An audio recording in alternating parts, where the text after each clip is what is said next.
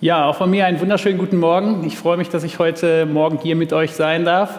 Äh, mein Name ist Michael Schöning, ich bin auch Mitglied dieser Gemeinde und ich habe mich schon sehr gefreut über die Einleitung von Anna und auch über die ersten Musikstücke der Musiker, weil sie eigentlich schon einen sehr guten Rahmen gegeben haben für das, was wir heute besprechen möchten. Und ich habe mich auch gefreut, jetzt auf die Bühne zu kommen, weil die Anna hat so begeistert davon erzählt, wie voll die Reihen sind. Und das wollte ich doch jetzt auch mal von vorne sehen. Von daher ich freue mich wirklich, dass wir jetzt hier zusammen in das Buch Daniel schauen können. Und als ich angefragt wurde, ob ich heute hier äh, predigen kann, da wusste ich noch gar nicht, um welches Thema es geht. Ähm, weiß auch nicht, wie ich reagiert hätte, weil das Buch Daniel ist schon sehr herausfordernd, ist auch sehr spannend. Und trotzdem habe ich es jetzt im Nachhinein als Geschenk und auch als Privileg empfunden, mich damit auseinanderzusetzen. Denn wenn man so eine Predigt vorbereitet, ist man einfach herausgefordert, sich sehr intensiv mit dem Text zu beschäftigen. Und ähm, ich habe für mich gemerkt, das Buch Daniel ist viel mehr als das, was ich vielleicht im Vorfeld so gedacht hatte, was man so im Kindergottesdienst, in der Konfirmation oder Kommunion so hört. Die Geschichten aus der Löwengrube oder das, was wir letzte Woche gehört haben, die Geschichte im Feuerofen. Wenn man, äh, ich habe diese Predigt dann zum Anlass genommen, mich noch mit dem kompletten Buch Daniel auseinanderzusetzen von vorne bis hinten gelesen, auch zusammen mit meiner Frau. Ich glaube, die ist jetzt auch froh, dass wir da vielleicht nächste Woche ein bisschen Evangelien lesen können, ein bisschen leichtere Kost. Aber es war spannend, das Buch Daniel zu lesen, weil es ermöglicht einem, einen Schritt zurückzugehen und auf die gesamten Geschehnisse zu schauen.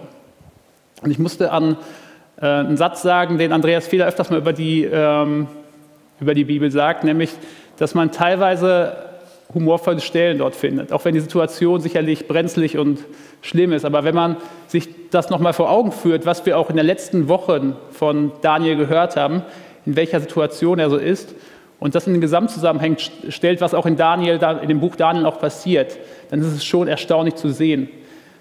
Daniel war zusammen mit anderen Israeliten verschleppt worden, war in Gefangenschaft, war versklavt worden Ihm, wie wir es letzte Woche gehört hatten, wurde seine Identität genommen. Er sollte einen neuen Namen bekommen. Und seinen Glauben durfte er eigentlich auch nicht so richtig ausüben. Und trotzdem, das haben wir schon in den letzten Wochen gesehen, führt Gott seine Geschicke. Gott lenkt seine Geschicke und Gott zeigt, ich bin da. Egal, was andere für Umstände schaffen für sein Volk, Gott ist da. Und das ist wirklich beeindruckend wenn man das in dem Buch Daniel so sieht. Und ich glaube, das ist auch die Grundlage für das, was wir heute besprechen und auch, was wir uns in den nächsten Wochen anschauen, wenn wir über die Visionen von Daniel sprechen, die er hat. Heute sprechen wir über einen Traum, den Daniel hat. Und ich weiß nicht, wie es euch so geht. Also ich vermute mal, ich träume, aber ich kann mich nicht daran erinnern. Meine Frau dagegen träumt relativ viel, kommen manchmal auch sehr abstruse Dinge bei raus. Aber das, was Daniel hier sieht, ist auch sehr herausfordernd für ihn. Das schreibt er selber, dass es sehr, sehr herausfordernd ist, das zu einzuordnen. Und trotzdem weiß er ganz genau, dass Gott zu ihm spricht. Was träumt Daniel nun? Was sieht er in seinen Träumen? Daniel sieht zuerst einmal vier Tiere. Er sieht einen Löwen mit Flügeln, er sieht einen Bären, er sieht einen Panther mit vier Köpfen und mit Flügeln und er sieht ein anderes Tier, was er so gar nicht richtig einordnen kann. Er sieht nur die Merkmale dieses Tieres, dass es unglaublich stark ist und dass es mit unglaublicher Gewalt herrscht. Und das, das eint auch diese Tiere etwas, dass sie mit einer unglaublichen Aggressivität einen Machtanspruch auf diese Welt ausüben wollen. Und man fragt sich automatisch, was das eigentlich bedeutet, was Daniel da sieht. Und Daniel fragt sich das auch. Und das ist das Schöne an Kapitel 7, weil Daniel kriegt auch in dem Traum schon eine Antwort, was er da eigentlich sieht. Und Daniel wird gesagt, es sind Königreiche, die auferstehen werden, die sich erheben wollen und Machtanspruch ausüben möchten, die regieren möchten, die gewaltvoll diese Welt regieren möchten. Und das macht Daniel Sorgen, das macht Daniel Angst. Und gleichzeitig ist es auch jetzt hier schon beeindruckend, da werden wir nachher auch nochmal drauf kommen, dass Daniel Dinge sieht, die tatsächlich später so passieren werden. In der Theologie ist man sich relativ einig, dass diese vier Tiere, die ich gerade genannt habe, vier Königreiche darstellen, nämlich das Königreich Babylon, das Königreich der Meder und Perser, das Königreich der Griechen und das römische Reich. Und man sieht, das, da kommen wir jetzt gleich zu, dass diese Königreiche zwar teilweise Machtanspruch erheben, ihn aber nicht halten können. Und dazu möchte ich noch einen Text lesen aus Daniel 7, was Daniel noch sieht. Denn Daniel sieht auch, wer wirklich herrschen wird. Und das beschreibt er so in Daniel 7 ab Vers 9. Ich sah, wie Throne aufgestellt wurden, und einer, der uralt war, setzte sich. Sein Kleid war weiß wie Schnee, und das Haar auf seinem Haupt war rein wie Wolle. Feuerflammen waren sein Thron, und dessen Räder loderndes Feuer. Und von ihm ging aus ein langer feuriger Strahl. Tausend mal Tausende dienten ihm, und Zehntausende mal Zehntausende standen vor ihm. Das Gericht wurde gehalten und die Bücher wurden aufgetan. Ich merkte auf, um der großen Reden willen, wie das Horn redete.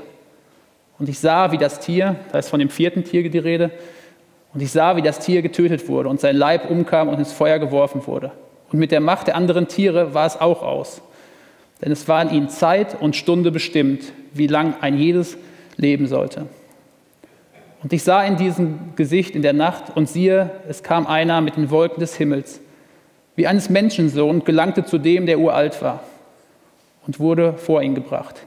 Der gab ihm Macht, Ehre und Reich, dass ihm alle Völker und Leute aus so vielen verschiedenen Sprachen dienen sollten. Seine Macht ist ewig und vergeht nicht, und sein Reich hat kein Ende.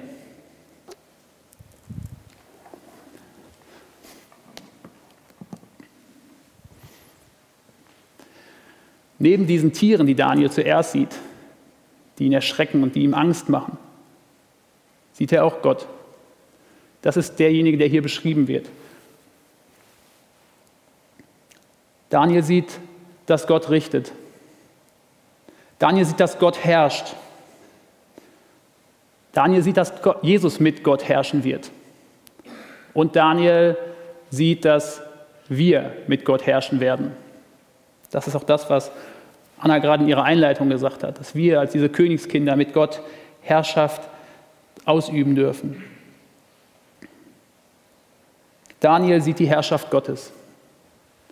Und durch dieses Kapitel 7 können wir durch das, was Daniel sieht, auch wir können dadurch die Herrschaft Gottes erkennen und sehen. Und echt, das ist das aus meiner Sicht die passende Überschrift für das Buch Daniel. Gott regiert. Er regiert unabhängig von deinen Umständen. Er regiert im Kleinen also im Leben des Einzelnen, das hat Daniel erlebt im Feuerofen, das hat Daniel erlebt in der Löwengrube. Und Gott, und das ist das, was Daniel jetzt sieht, regiert im Großen. Er regiert die Geschicke dieser Welt. Und das unabhängig davon, wie sich die Machthaber und Herrschenden dieser Welt ihm gegenüber positionieren. Das ist meines Erachtens die Kernaussage des Buches Daniels. Gott hat einen umfassenden Herrscheranspruch. Und er hat diesen Anspruch, diesen auszuleben. Und er herrscht souverän. Das ist genau das, was Dejan uns letztes Jahr, letzte Woche, nicht letztes Jahr, letzte Woche gesagt hat. Die Situation mag wie bei Daniel auch für dich manchmal unausweichlich oder schwierig erscheinen, verrückt oder verzwickt. Aber durch das, was Daniel hier sieht, können wir darauf vertrauen, dass Gott handeln. Und ich habe mich gefragt, warum konnte Daniel das eigentlich glauben? Weil dieser Traum ist echt schon verrückt. Ja? Das ist, ja, wir sagen, dass wir das glauben, natürlich, aber es ist natürlich schon auch eine Herausforderung. Und ich habe mich gefragt, wie konnte Daniel das glauben? Wie konnte er das einordnen? Und wie können wir das eigentlich einordnen? Man darf ja auch die Situation von Daniel nicht unterschätzen. Ne? Wir lesen da schnell mal eben zwölf Kapitel aus dem Buch Daniel durch. Aber das Leben von Daniel, das war schon gezeichnet von Strapazen. Er war jahrelang in Gefangenschaft. Er musste unter diversen Königen und Herrschern dienen, musste sich immer wieder auch neu irgendwie durchsetzen und darauf vertrauen, dass Gott seine Wege, äh, seine Wege lenkt. Wir haben das letzte Woche von Dejan gehört, wie er sich dem Befehlen der Machthaber widersetzt hat und darauf, gesagt, darauf gesetzt hat, dass er, dass er seinem Gott treu bleiben möchte, egal was von, von ihm sonst verlangt wird. Und ich glaube, in dieser Situation drückt Gott Daniel ein Fernglas in die Hand. Er drückt ihm dieses Fernglas in die Hand und lässt ihn in die Zukunft schauen. Und ich musste daran denken, wie Daniel, ähm, dass das vielleicht so ist wie bei einem Kapitän, der auf unruhiger See unterwegs ist. Und der nimmt das Fernglas in die Hand und schaut. Und was er sieht, sind Wellen, wilde Wellen. Was er sieht, sind zerstörerische Klippen. Aber er sieht auch den Leuchtturm. Er sieht auch Land in Sicht. Er sieht auch das rettende Ufer.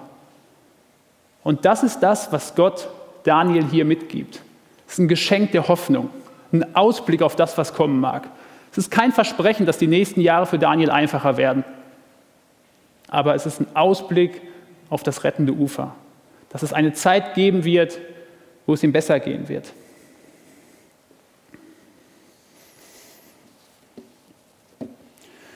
Und ich glaube, Daniel konnte das alles glauben, weil Daniel einen roten Faden in seinem Leben gesehen hat.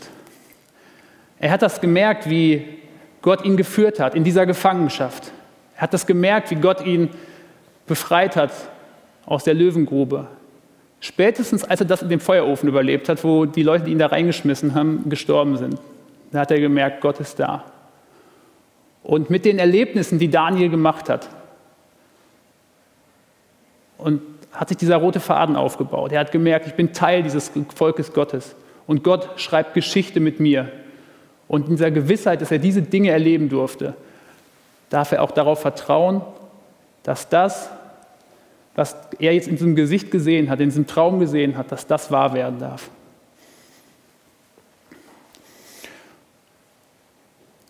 Und ich habe mich gefragt, was hat das mit uns zu tun? Und ich glaube, wir haben auch diesen roten Faden in unserem Leben. Jeder, der sich schon mal für Jesus Christus entschieden hat, bei dem hat es irgendwann schon mal Klick gemacht, dass er gemerkt hat, da gibt es diese Verbindung, da gibt es diesen Plan, den Gott mit mir hat. Und er hat gemerkt, es gibt diese Verbindung zwischen mir und dem Kreuz. Das, was hier am Kreuz auf Golgatha passiert ist und die Auferstehung, das ist kein Zufall, sondern es hat was mit mir und meinem Leben zu tun. Und wenn du das noch nicht getan hast, dann lade ich dich ein, danach zu suchen.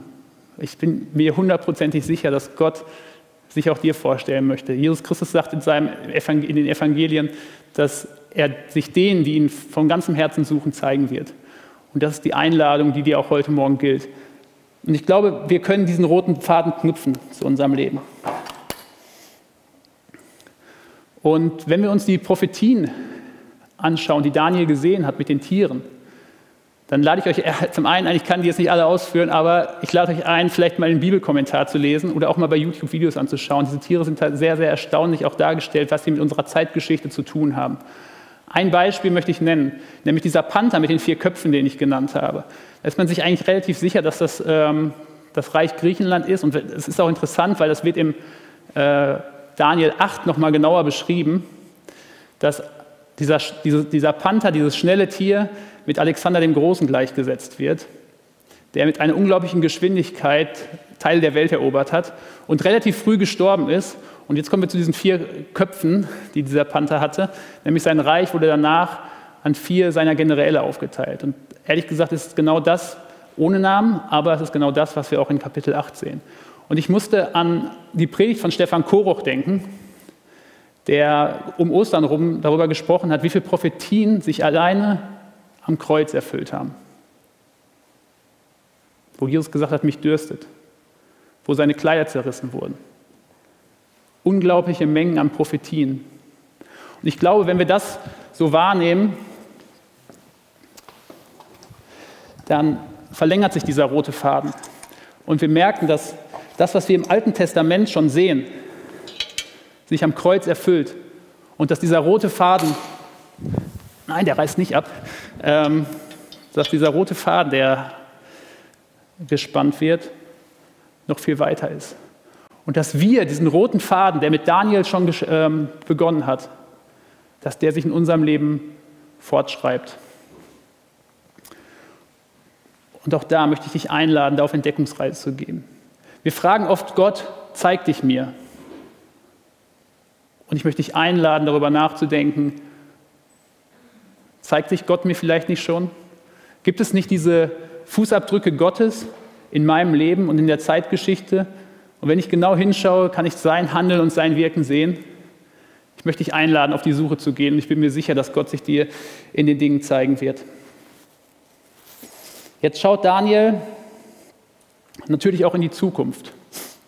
Und eigentlich würde ich jetzt gerne sagen, wenn wir zurückschauen und das alles sehen, was wir mit Jesus erlebt haben, dann können wir guten Gewissens darauf vertrauen, dass auch in der Zukunft Gott herrschen wird. Und ich würde gerne die Predigt jetzt hier beenden. Aber ich habe gemerkt, irgendwie so ganz so einfach ist das nicht. Weißt du, ich habe total viel mit Jesus erlebt, ich habe total viel mit Gott erlebt. Und trotzdem habe ich diese Zweifel in mir. Es ist komisch, hier vorne zu stehen und zu sagen, ich habe Zweifel.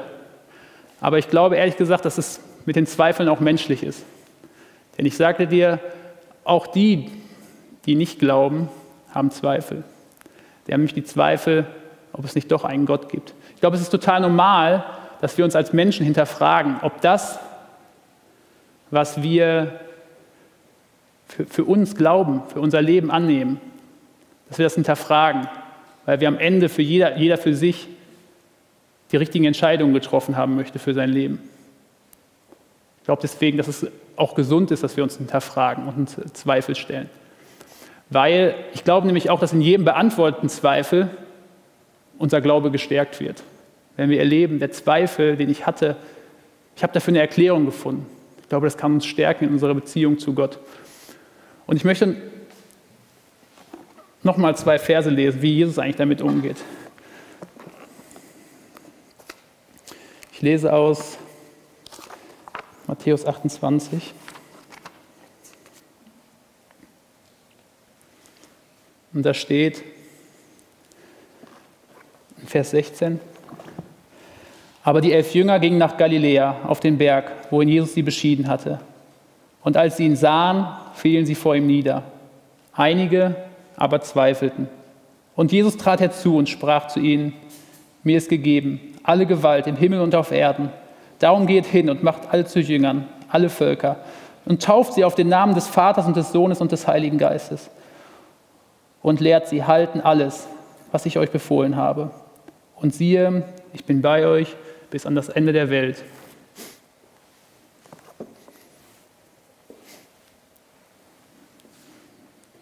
Es ist spannend.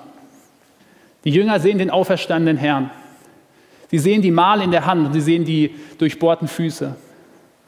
Und du fragst dich vielleicht, was wollen sie noch mehr? Sie sehen den auferstandenen Gott. Und wir lesen, einige aber zweifelten. Einige aber zweifelten. Und wie geht Jesus damit um? Jesus sagt nicht, jetzt mal alle nach links, die glauben können, und alle nach rechts, die zweifeln. Und die, die glauben können, die schicke ich los. Und die, die nicht glauben können, mit denen mache ich noch mal ein bisschen biblischen Unterricht. Und wenn, wir da, wenn ihr dann soweit seid, dann schicke ich euch los. Nein, Jesus will sie alle gebrauchen. Und ich musste an die Jahreslosung 2020 denken. Da steht, ich glaube, hilf meinem Unglauben. Und diese Geschichte ist eingebettet in einen Vater, der seinen Sohn zu Jesus bringt und der, der, der Sohn ist besessen. Und der, der Mann sagt zu ihm, wenn du kannst, dann hilf ihm. Und Jesus sagt, wenn du kannst, wenn du das kannst, Jesus sagt, dem, der glaubt, ist alles möglich. Und der Vater sagt daraufhin, ich glaube, hilf meinem Unglauben. Und wisst ihr, so möchte ich glauben. Ich möchte darauf vertrauen, dass das wahr ist, was in der Bibel steht.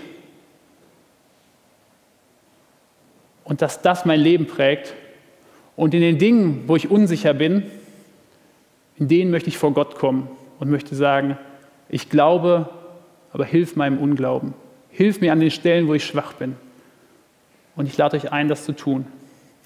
Und ich glaube, dass wir in, ich bin gleich fertig mit dem Bild, ich glaube, dass wir in dem dann auch sehen können, wie sich dieser rote Faden für uns weiterspannt.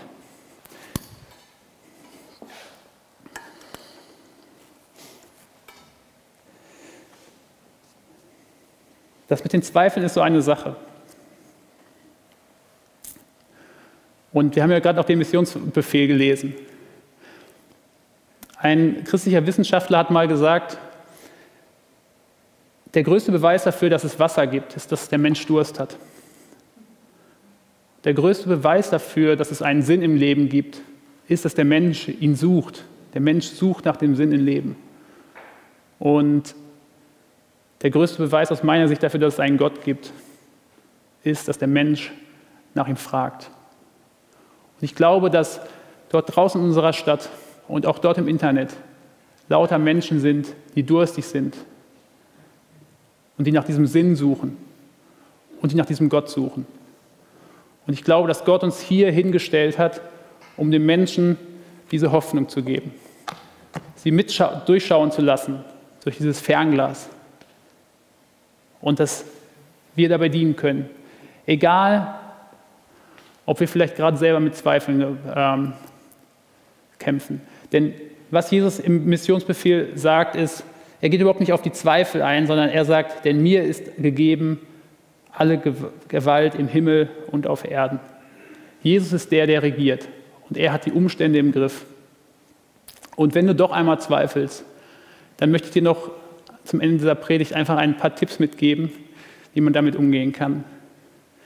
Zum einen haben wir das hier gesehen, dass Gott einen roten Faden hat. Gott hat einen Plan. Gott schreibt Geschichte mit dir und mit mir. Und ich glaube, wenn wir genau hinschauen, ist das für uns erkennbar. Das ist ein Riesenvorrecht. Und ich möchte dich einfach einladen, dich da auf die Suche zu machen. Bewusst deinen Glauben zu leben. Es ist nämlich auch interessant, wie das Kapitel 7 eingeklammert ist.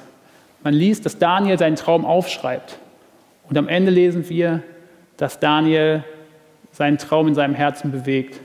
Daniel lebt seinen Glauben und seine Beziehung zu Gott bewusst. Er macht sich bewusst, was er mit Gott erlebt. Ich musste so ein bisschen denken, dass es vielleicht so ist wie beim Bergsteigen, wo man, wenn man hier unterwegs ist, ab und zu mal so einen Karabiner in die Wand haut, auf den man zurückfallen kann, wenn man irgendwie ins Straucheln gerät. Mach dir das, was du mit Gott erlebst, bewusst und verinnerliche das, damit du darauf zurückfallen kannst in schwierigen Zeiten. Ein Tipp, den, den kann ich mir nicht verkneifen, weil es aus meiner Sicht der größte Beweis dafür ist, dass es einen Gott geben muss, ist, wenn ich in die Schöpfung schaue. Ich habe ja schon oft in den Moderationen, die ich hier so gehalten habe, von meinen Bienen erzählt. Und ich lade dich ein, komm mal über meinen Bienen vorbei. Weil wenn du da den Deckel aufmachst, du kannst nicht glauben, dass das einfach alles Zufall sein soll. Und das geht in ganz, ganz vielen Bereichen der Schöpfung so weiter. Wenn ich den Menschen sehe, wenn du bei Bienen bist, dann bist du auch relativ schnell bei Hummeln, dass die überhaupt fliegen können, ist echt Wahnsinn. Und ich lade dich ein. Das sind Gottesbeweise aus meiner Sicht. Und das, was wir in Kapitel 7 ebenfalls gelesen haben. Wir werden mit ganz, ganz vielen Leuten zusammen dort herrschen. Das ist ein Riesenvorrecht, dass wir Gemeinschaft haben dürfen. Wir hatten am Freitag im Refresh einen Zeugnisabend, wo wir einfach gehört haben, wie Gott in den Leben von Menschen gewirkt hat. Wenn du das Gefühl hast, dass Gott gerade nichts in deinem Leben tut, dann lade ich dich ein. Lass es dir erzählen von anderen, denn Gott wirkt. Und das wünsche ich uns, dass wir das erfahren, dass wir diesen roten Faden in seinem Leben sehen und dass du das erfahren darfst, dass du Teil bist von dieser Geschichte, die Gott mit der Menschheit schreibt. Amen.